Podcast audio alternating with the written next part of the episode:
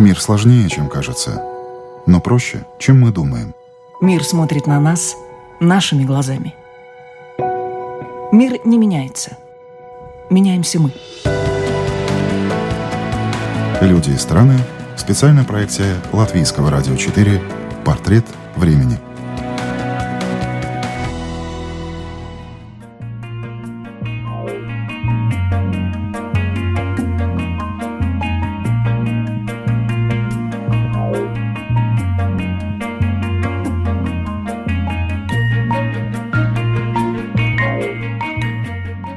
В эфире программа «Портрет времени», в студии Латвийского радио 4 Людмила Вавинска. Добрый день.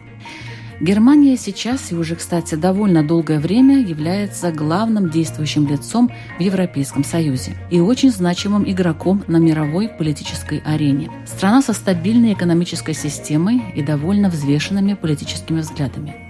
С президентами, умеющими найти общий язык или хотя бы точки соприкосновения в экономических интересах с руководителями разных стран, подчас имеющих противоположные взгляды на происходящее. Государство, которое может постоять за свои интересы или, как минимум, открыто заявить о них. Такая она сейчас, современная Германия.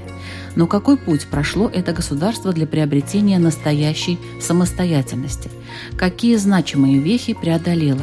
И какую роль оно сыграло в создании конгломерата, называемого «Восточной Европой»? Сегодня исторический аспект развития Германии и Восточной Европы нам представит кандидат исторических наук, ассоциированный сотрудник Европейского университета в Санкт-Петербурге Леонтий Ланник. Добрый день. Добрый день, здравствуйте. Первый вопрос. Когда началось становление нынешней Германии? Это было давно или недавно? Для историка понятия «давно» и «недавно» вообще отличаются от тех, что приняты в обычном обороте. И, во-вторых, это сразу же вопрос о преемственности. То есть, насколько мы считаем Германию современную преемственной по отношению к Германиям предыдущим. Здесь точки зрения расходятся и по понятным причинам. И, конечно, можно найти тех, кто полагает, что Германия современная началась в 90-м, ну или в 89-м, то есть с падения Берлинской стены. Можно полагать тех, что Германия современная началась в 49-м, то есть с образования ФРГ, но явно не ГДР, хотя это было бы логично. Ну и, наверное, можно найти тех, кто полагает, что Германия современная родилась в 18-м с появлением так называемой Веймарской республики. То есть тут спектр ответов может быть широким. Но если мы имеем в виду Германскую республику, то, наверное, все-таки в 1918-м. Что тогда происходило? Расскажите немножечко об этом. Дело в том, что Первая мировая война, к сожалению, довольно серьезно забыта на постсоветском пространстве всем. Для Европы вообще она нисколько не уступает по значимости Второй мировой. И посему нужно тут вспомнить, что по итогам Первой мировой распалось 4 империи. Первой – российская, затем османская, австро-венгерская. И, не распалась, но потерпела крушение в своих амбициях Германская империя. 9 ноября 18 года кайзер Вильгельм при обстоятельствах, очень похожих на отречение Николая II, вынужден был отказаться от намерения подавить революцию силой, и он бежал в Голландию, где и прожил еще долго. Ну а Германия в тот же день была провозглашена республикой, причем дважды. Сначала просто республикой, но местные ультралевые торопились и провозгласили ее отдельно еще и социалистической республикой. Вот так рождалась Республика Германия. Дело в том, что всю Первую мировую, 4 года с небольшим, Германия провела в состоянии экономической блокады. Эту блокаду она выдерживала разными способами, в том числе за счет беспощадного ограбления оккупированных территорий, в том числе и территории современной Латвии, и, разумеется, за счет рационирования всех имеющихся ресурсов. И, как говаривал Владимир Ильич Ленин, все-таки журналист он талантливый, что это был блестяще организованный голод. И, разумеется, к концу 4-го года оголодавшая Германия, когда рухнули ее надежды на победу, она взбунтовалась. Насколько может взбунтоваться немец, но он все-таки может. Я могу отослать слушателей к романам Ремарка И не только как «На Западном фронте без перемен», но и есть роман «Возвращение», по-своему очень трагический, и роман «Черный обелиск», там это весьма наглядно показано. Как немцы себя вели в это время? Где как. То есть, разумеется, все очень боялись хаоса. Хаоса, сравнимого с распадом российской армии. Все боялись большевизма в германской версии. Точнее так, были те, кто боялись, а были те, кто стремился к этому. Были те, кто боялись, что если в Германии начнется хаос, как в России, то победившая Антанта этого не потерпит, ждать не будет, и просто войска победителей оккупируют всю Германию, а они оккупировали только западную часть. Была, конечно, стрельба на улицах, были вспышки гражданской войны, были политические убийства, был голод, была гиперинфляция. То есть, в общем-то, весь хорошо узнаваемый по российской революции набор, он был и в Германии. В каком году? Ну, самая острая фаза вот как раз с ноября 18-го, когда германский офицер боялся показаться на улицах в форме, потому что тоже за погоны могли убить. Свои же немцы? Да, конечно. И самая острая фаза завершилась разгромом Баварской Советской Республики 1 мая 19 года, когда местные добровольческие отряды, они называются фрайкоры, ну, назовем их условно германскими белыми, они вошли в Мюнхен и после серии расправ покончили с иллюзиями, что в Германии все-таки будет Советская Республика. И в этих событиях весьма наглядно для себя поучаствовал, и тогда еще мало кому известный Адольф Гитлер. Его могли запросто поставить к стенке, причем как красного. Это исторический анекдот, но это так. Что было всякое. Как Германия выбралась из этого положения? Здесь была тяжелейшая национальная травма, связанная с подписанием мира. Нам сейчас, наверное, сложно будет это представить, но Германия правда была шокирована условиями мирного договора после проигранной войны. Это такой парадокс. Никто в Германии не сомневался, что война проиграна. И тем не менее, что за проигранную войну, где ставки были ва-банк, придется ответить и серьезно, в Германии, как выяснилось, были не готовы, то есть не ожидали. И когда условия мира были объявлены, а они обсуждались на конференции без участия немцев, то Германия была шокирована, и были самые серьезные попытки путча, то есть чтобы мир не подписывать, хотя никаких шансов на то, что, в общем, удастся дальше сопротивляться, нет. Но это такая преамбула. Надо иметь в виду, что, как говорили антантовские офицеры, они следили за разоружением Германии, чтобы Германия никогда больше не стала великой державой в военном смысле. И антантовские офицеры говорили так. Мы смогли уничтожить самолеты, танки, подлодки. Мы вывезли запасы вооружения, но мы не смогли уничтожить главное. Это работоспособность, инженерный ум и организацию производства. Через 15 лет это было показано воочию. То есть, на самом деле, трудом. Хотя, конечно, были американские кредиты, была попытка встроиться в западный мир, у немцев была. Но Великая депрессия, то есть мировой экономический кризис, она с этими иллюзиями покончила. И началось то, что мы потом знаем как Третий рейх.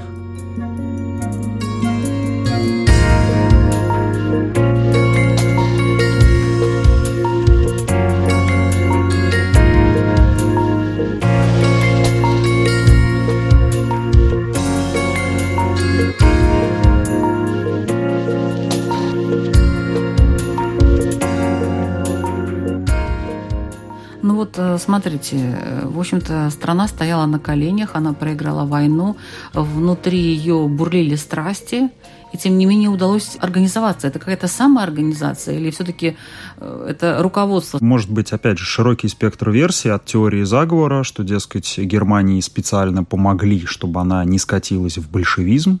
Это такая советская точка зрения, где любые американские кредиты рассматриваются только как инструмент антисоветского влияния. Это может быть точка зрения наоборот, такая немецко-националистическая. Дескать, вот мы собрались силами, и на самом деле никто-то нас не победил. Потому что Германия жила в межвоенный период с убеждением, что если бы не удар ножом в спину от революционеров, то мы бы всех продолжали побеждать на всех фронтах. Это абсолютная иллюзия, но на этой иллюзии, в общем, Гитлер и пришел к власти. Поэтому вот если между этими полярными точками зрения выбирать, все-таки я бы здесь поставил на две вещи. Первое – это определенная ментальность, ее нельзя изменить. Если вас с детства учили работать и работать на совесть, отучиться от этого даже в результате психологической травмы невозможно. Плюс это все-таки долгое время очень умелая политика балансирования между Западом и Востоком и сотрудничество с Советской Россией. И это, разумеется, все-таки национальная травма, она всегда мобилизует. И в этом нет ничего, если уж не предосудительного, то, по крайней мере, ничего неестественного. То есть, вот когда Франция после франко-германской войны 1870-71 потеряла Эльзас и Лотарингию, точнее, часть Лотарингии, то 43 года она жила реваншем. Это превратилось в национальную паранойю.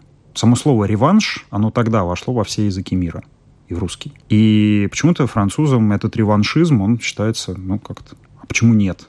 Он и у немцев был. И, разумеется, он мобилизовывал. И, разумеется, люди, которые, вот как Ремарк там, которым в 18 году было 20, конечно, они и в 33-м были еще полны сил. Они были способны уверовать, что вот теперь-то мы покажем. И они показали, как известно. Ну, а такое явление, как коррупция, разве оно не влияло на то, что Германия могла затормозить свой рост? Нет, конечно, была коррупция, но этика коррупции в разных странах, она разная. То есть российская коррупция и германская коррупция, они только внешне могут напоминать друг друга, но идейно они разные. И, конечно, в Германии были свои коррупционные скандалы, совершенно чудовищные, они сотрясали. И были скандалы по поводу страшной несправедливости судов, когда ультралевых сажали безо всяких разговоров, а ультраправых, фактически террористов, шли политические убийства, не сажали вообще, либо отделывались какими-то смешными сроками, либо они якобы почему-то бежали. И Берлин Веймарской республики сравнивали с такими самыми злачными местами Парижа и Лондона. Это мир кабаре, вот конец 20-х. И тоже это, конечно, все было такой иллюстрацией к коррупции. И тем не менее, на фоне этого были и магнаты, которые никуда не делись. Круп, Тиссен и другие, Стиннес, которые считали, что проигрыш войны – это, конечно, печально, но, в общем-то, ничего не потеряно. Какую роль, может быть, Германия играла в становлении Латвии? Играла ли она вообще какую-то роль в становлении независимости Латвии? А как же? Это как раз предмет моих многолетних изысканий. Ну, не в такой формулировке, но, скажем так, стоит проблематика Германского Востока. Германского Востока, который был настолько широким понятием, что сейчас, глядя на карту, это невозможно представить. То есть, если мы где-то там... Насчет Восточной Пруссии, ну, просто потому что Калининградская область — это такое розовое пятно на карте, как-то так напоминается, что когда-то это тоже был какой-то вот германский бастион.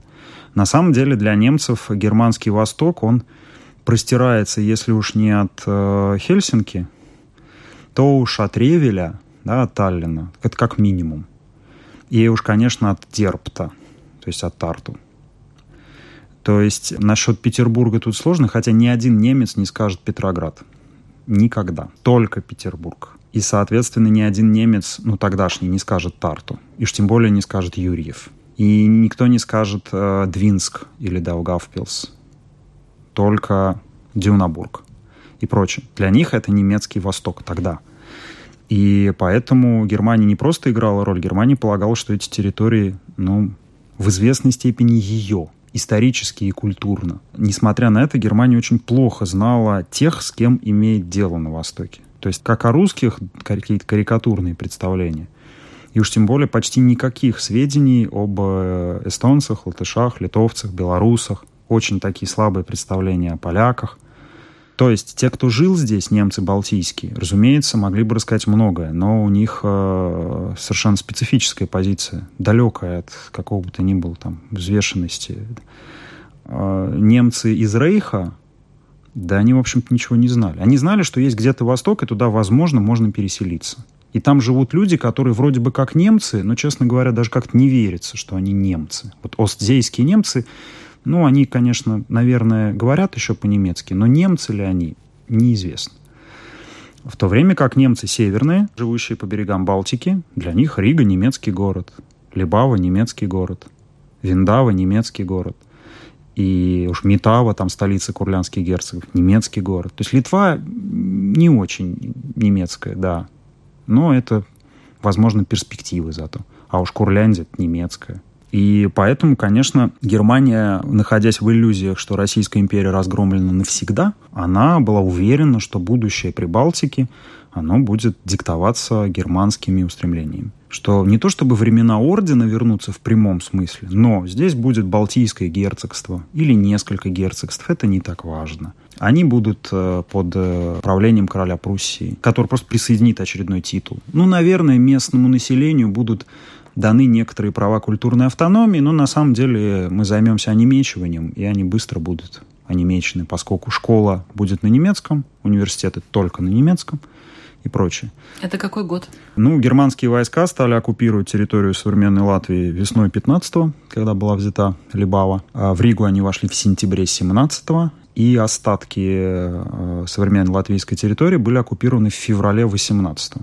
И в Риге стоял памятник германскому солдату, якобы освободителю. И в 18-й год, вот вплоть до неожиданного для многих поражения в Германии в Первой мировой, это был такой расцвет германских мечтаний о том, что вот теперь мы сюда вернулись и надолго. И очень немногие немцы говорили, что очнитесь. В лучшем случае в Курляндии немцы, вот при всех там статистических каких-то фокусах, составляют 8% населения. В Лифляндии вместе с Ригой. Ну, если Рига — отдельный разговор, а вот в сельской местности сплошного немецкого населения нет. Помещиков местное население латышское ненавидит. Либо в лучшем случае с трудом договаривается. При первой же возможности будет резня, как она и была в 1905 году. И посему всерьез полагать, что мы здесь сейчас быстро установим герцогство, это утопия, которая дорого нам станет. Но тогда на волне победной эйфории, потому что был подписан Брестский мир, ура, Россия разгромлена, а эти никуда не денутся. Тогда, конечно, было вот такое немецкое ощущение. Очень, так сказать, под конец немцы все-таки задумались о том, чтобы образовать какую-то такую смешанную здесь государственность. С парламентами, с пропорциональным представительством национальностей разных. Ну, как им казалось, пропорционально. В результате, конечно, была строго обратная реакция. То есть, когда стали собираться парламенты в Эстонии, парламенты в Латвии, то там как раз наоборот, балтийских немцев даже слушать не желали. Хотя они составляли значительную часть местной интеллигенции все-таки. То есть как аукнется, так и откликнется.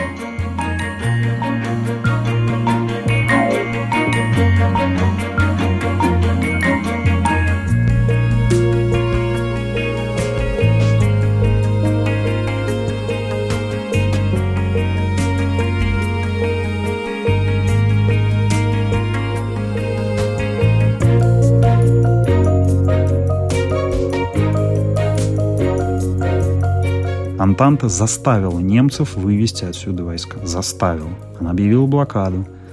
Любой германский солдат, который не вернется домой, объявлялся в Германии вне закона. Он терял все права германского военнослужащего. И вот так выдавили немцев отсюда либо по фронту, либо просто их опасениями потерять родину совсем. Они были выдавлены. Ну, не только из Латвии, наверное, да? То есть они потеряли свой Восток, так называемый. Да.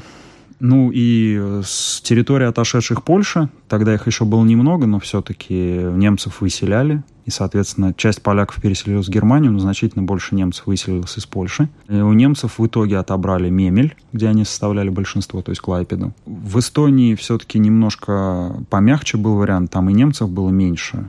И все-таки Эстония полностью не сдавала свою территорию красным. Таллин красные так и не брали.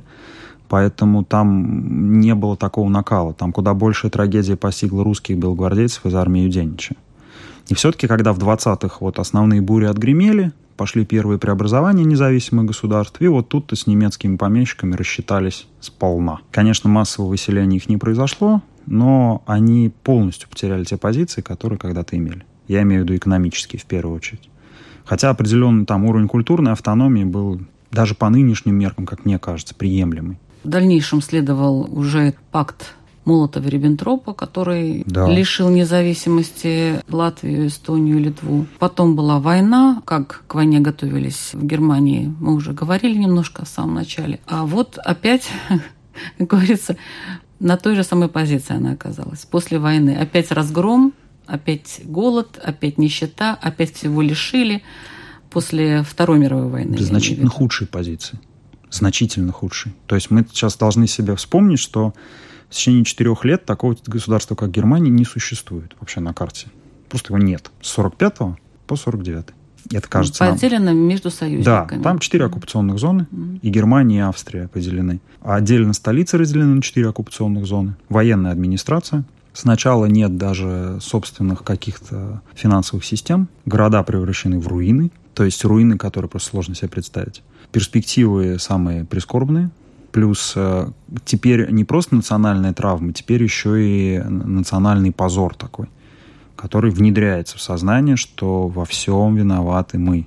Все зверства творили только мы. Хотя на самом деле зверства во Второй мировой творили все. В этом очень легко убедиться, если посмотреть фотографии германских городов, которые бомбились-то в основном западными союзниками. И... Ну, Берлин брали советские войска, там тоже разбомбили. Но бомбили-то его до этого западные. И, конечно, то, что было в 18-м, еще было так ничего. Потому что война на территории Германии, Первая мировая, почти не велась. Вторая мировая, прошла ее целиком. Это, конечно, отдельная глава, как народ, оказавшийся в таком состоянии, начнет медленно, но верно возвращаться к статусу ядра Европы. Каким образом это произошло, если вкратце?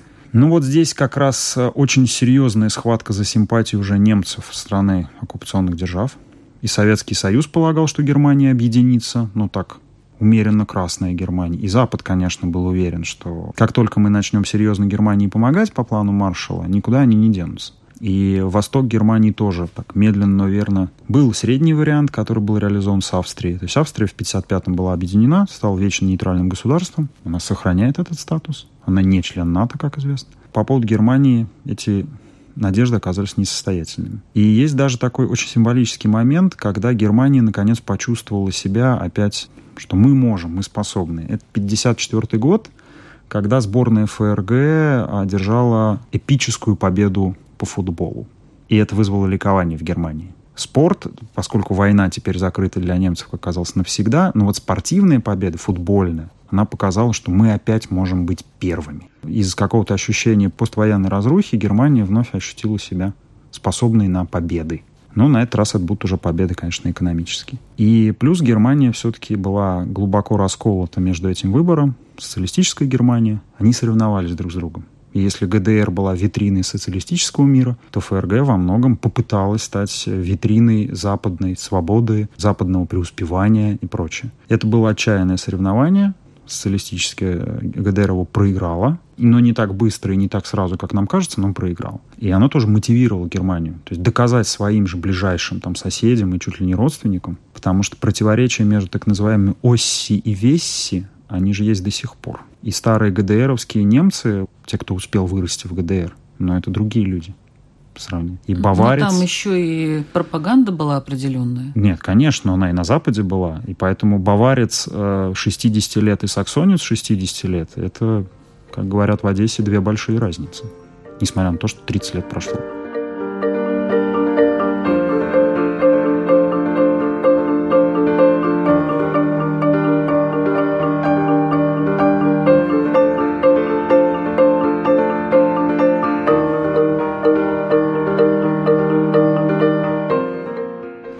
Как Германия смогла завоевать эти лидирующие позиции в Евросоюзе, восстав из праха, скажем прямо?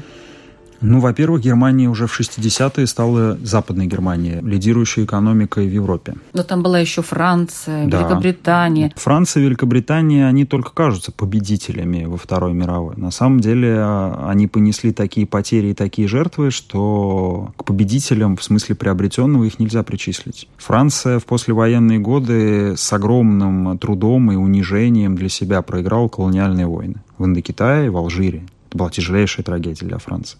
Франция тоже испытывала ощущение тяжелого унижения своим поражением, потому что немцы в 1940-м вошли в Париж. И пока союзники не высадились, никуда Франция не делась. Англия была очень сильно подорвана и потерями, и тоже она пережила блокаду в годы Второй мировой.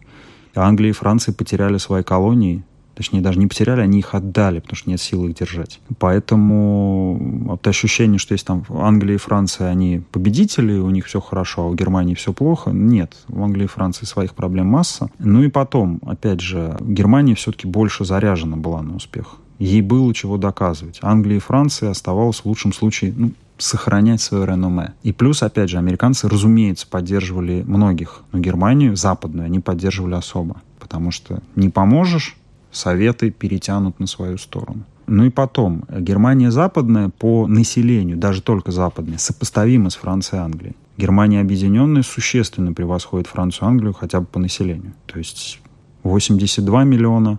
Ну и Франция долго, если бы не приток мигрантов, Франция была бы сейчас 60. Все-таки 82 существенно больше, чем 60. А вот 90-е годы, которые очень заметны были на постсоветском пространстве, как они в Германии вообще были также заметны?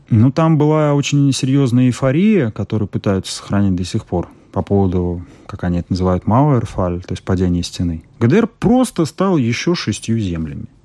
Столицу перенесли все-таки в Берлин, из Бонна, но очень многое было потрачено на инкорпорирование, уравнивание этих земель. И все равно до сих пор разница между Восточной Германией и Западной весьма заметна, она сохраняется.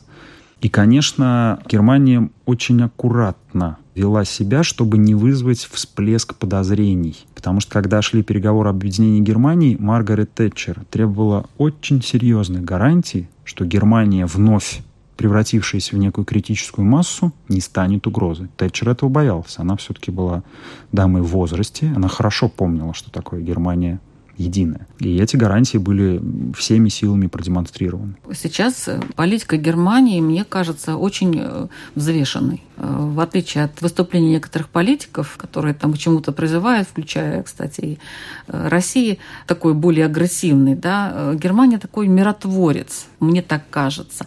И Меркель, по крайней мере, ее заслуга в том, во-первых, она из Восточной Германии все-таки, ее заслуга в том, что она умела как-то лавировать между своими интересами и интересами тех стран, с которыми она сотрудничает, скажем, поэтому газопроводу, который по дну Балтийского моря, с одной стороны, как так, в такое время, когда везде санкции, дружить с Россией, с другой стороны, а хотелось бы вообще-то газ иметь более дешевый. И она тут как-то, смогла преодолеть все эти барьеры и подводные камни и выйти на какое-то более-менее, может быть, затянутое, но подходящее решение. Это наука, которая принадлежит одному человеку, опыт его умение, или это уже научение всего народа как-то пытаться, в общем-то, не только военными способами решать свои проблемы? Я бы сказал, что, конечно, второе. То есть фактор Меркель я не недооцениваю, хотя, вы знаете, в Германии полно критиков Меркель. И лавирование Меркель тоже имеет свои пределы прочности. В какой-то степени стало заметно, что фрау канцлерин с некоторым небольшим промежутком может утверждать противоположные вещи. И ей тяжело, безусловно. Но на какой-то момент это уже просто теряет убедительность. И, конечно, прививка немцев от некой агрессии, она очень сильна. Настолько сильна, что когда впервые за очень много лет германские солдаты оказались где-то там на военных миссиях, формально миротворческих, то есть когда солдаты Бундесвера оказались в Афганистане, была такая немалая шумиха. Опять германские солдаты где-то там в каске с автоматом, и он не защищает Германию. То есть там сразу отреагировали на это, как минимум, возбужденно. Но, тем не менее, в общем, вы правы, я с вами согласен в том, что Германия очень аккуратно. С другой стороны, опять же, как видно по Северному потоку, Германия себя не забывает и не забудет. И какие-то иллюзии на тему, что Германия ради чьих-то слов и лозунгов позволит доставить себе неприятности стратегического масштаба, никогда. Но она останется в лидерах? Она останется в лидерах, несмотря на то, что, опять же, своих проблем много, но тут можно поставить другой вопрос. Есть некие реальные конкуренты? Хоть один. Кто? В Европе? Да. Кто? Франция? Посмотрите, что там происходит. И там и ни объем экономики не сопоставим, ни бюджетная ситуация. Это же Германия призывает всю Европу все-таки иметь совесть и сбалансировать бюджеты. Например, Италию. То есть Германия обречена на лидерство. Роль лидера, да. По крайней мере, в Евросоюзе. Да, то есть она готова поделиться своим грузом ответственности, но остается вопрос, а кто готов принять на себя этот труд? То есть не только демонстрировать свою независимость и не только демонстрировать некие там встречные претензии, а прямо всерьез разделить обязанности. Потому что вот вокруг не очень маленькие страны. То есть Польша не критически меньше Германии по площади. Но при этом Польша, например, вот сейчас мечтает получить 1 триллион репараций со стороны Германии. 1 триллион. Вот как-то Германия не желает получить 1 триллион ни с кого. Другие страны, они желают как-то компенсировать свои проблемы за счет чужих. Поэтому вот...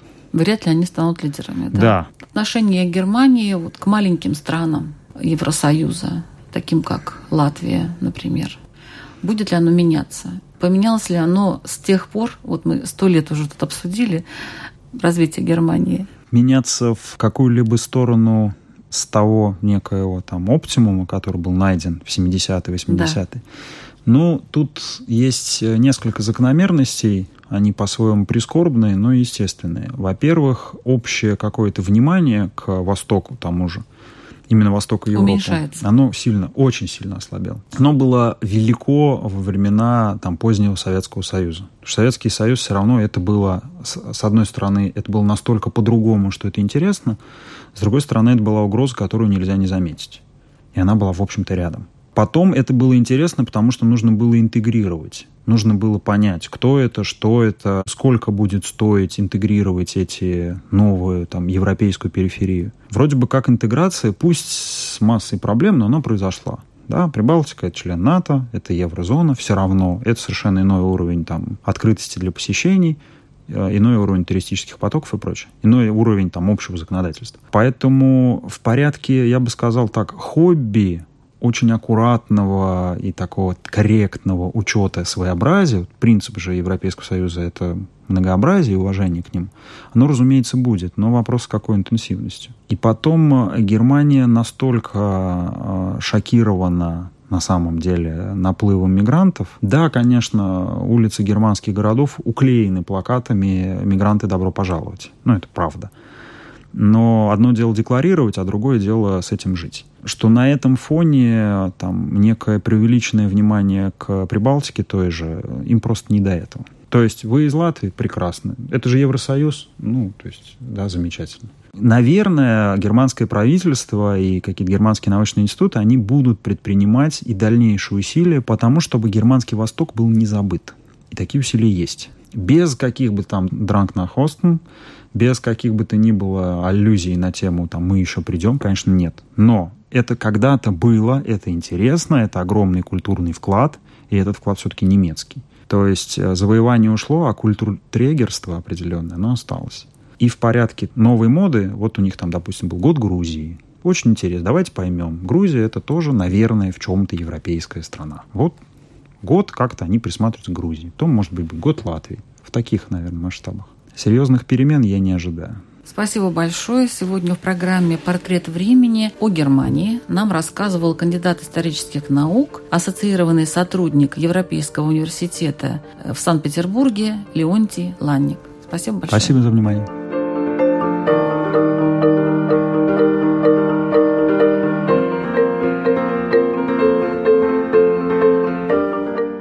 В заключение расскажу о том, что было после записи интервью и осталось за кадром.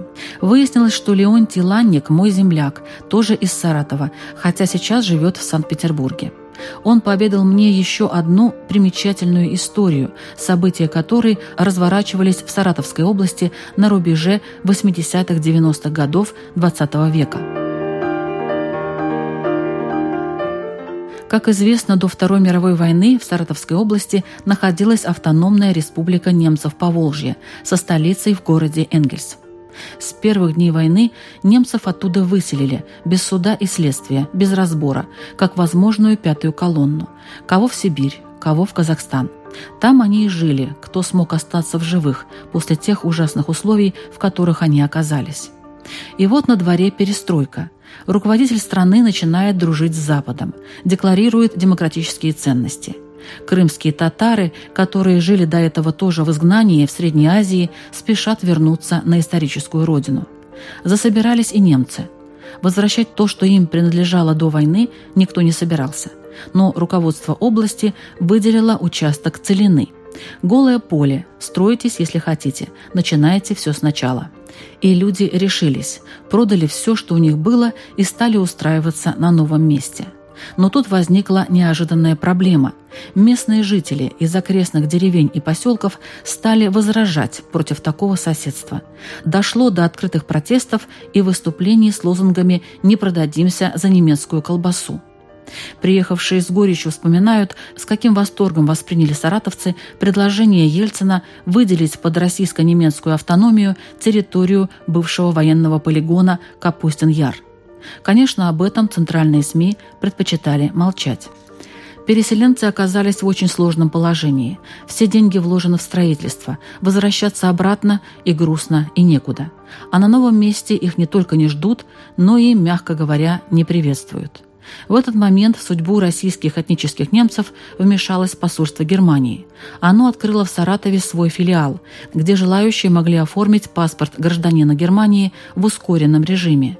При филиале были организованы интенсивные курсы немецкого языка. Кто хотел, использовал момент и уехал на историческую родину. Были и те, кто остался и продолжил осваивать целину. Но это был их добровольный выбор. Филиал работал до тех пор, пока не стала ясна ситуация с каждым саратовским переселенцем. По словам Леонтия Ланника, многие из тех, кто уехал тогда из Саратовской области, особенно люди старшего поколения, держатся замкнутой группой. Есть целые районы в немецких городах, где большей частью слышна странная смесь из русских и немецких слов. Искореженные судьбой люди так и не стали своими среди своих. Но уж их потомки, как это водится, будут настоящими немцами и по крови, и по духу.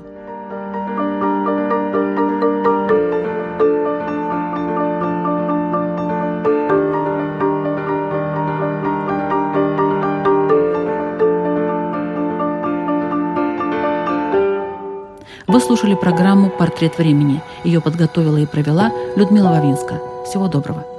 Люди и страны. В специальном проекте Латвийского радио 4 «Портрет времени».